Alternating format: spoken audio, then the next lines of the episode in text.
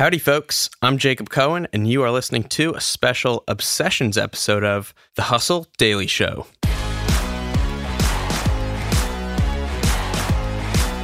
So, in these special feature episodes, whoever's hosting will dive deep into something they find absolutely fascinating. It could be a business, a story, a person, anything. And if you ever want to know a lot more about some niche topic than pretty much anyone else, listening to these is going to be pretty, pretty useful. So, what are we discussing today? Well, something that's fascinated me recently is buttons.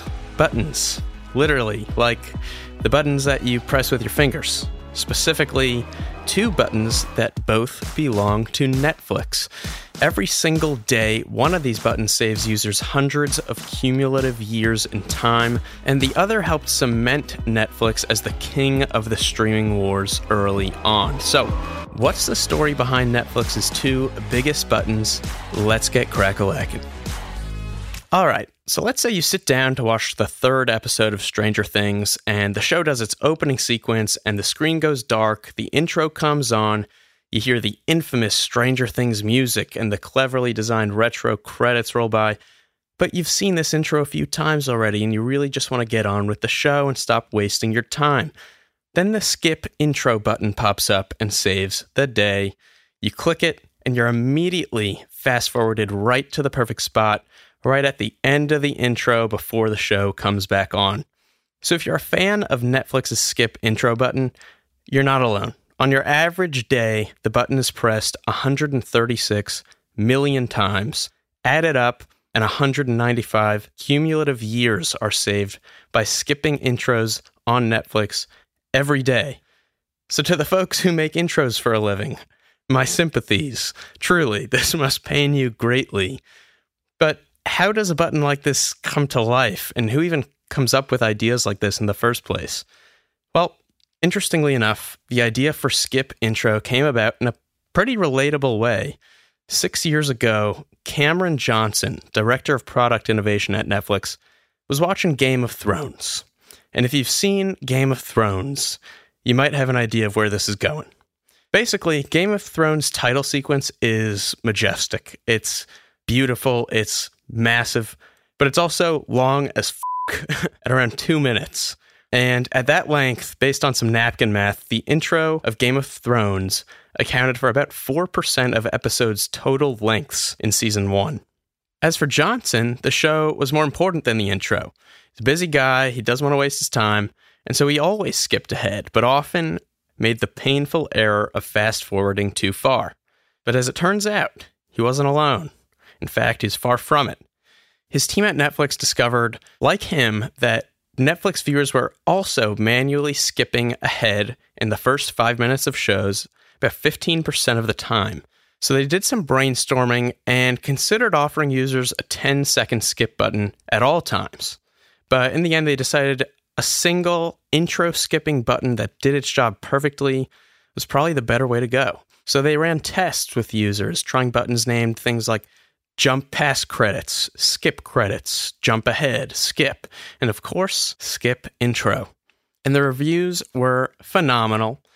Comedian Matt Bellassai once tweeted that the button's inventor deserves the highest accolade we as a society can bestow upon a citizen.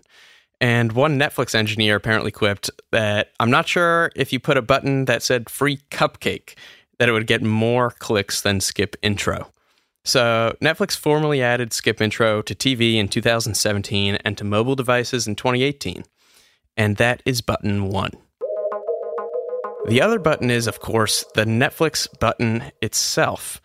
And I'm talking about the mini billboard on that remote of yours, the clicker, whatever you want to call it, that with one touch sounds the but um and propels you into Netflix land.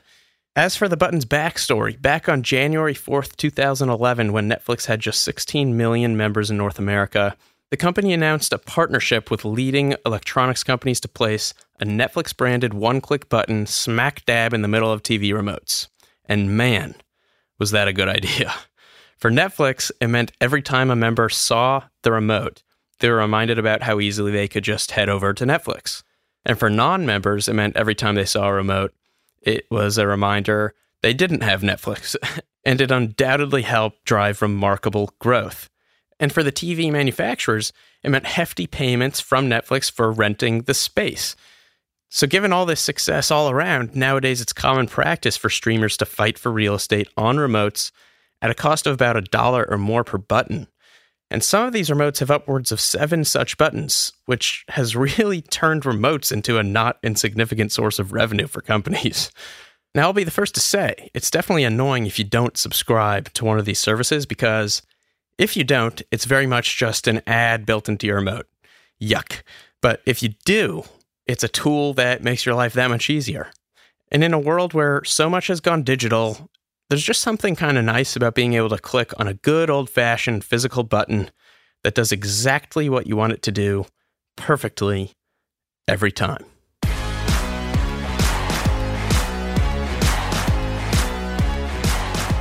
And bada bing, bada boom. That is it, folks. For more on the Hustle's tech and business coverage and links to all kinds of cool stuff from around the web, check out our newsletter at thehustle.co. Thanks to our editors and executive producer, Darren Clark. I'm Jacob Cohen. You've been listening to the Hustle Daily Show brought to you by the HubSpot Podcast Network. See you tomorrow.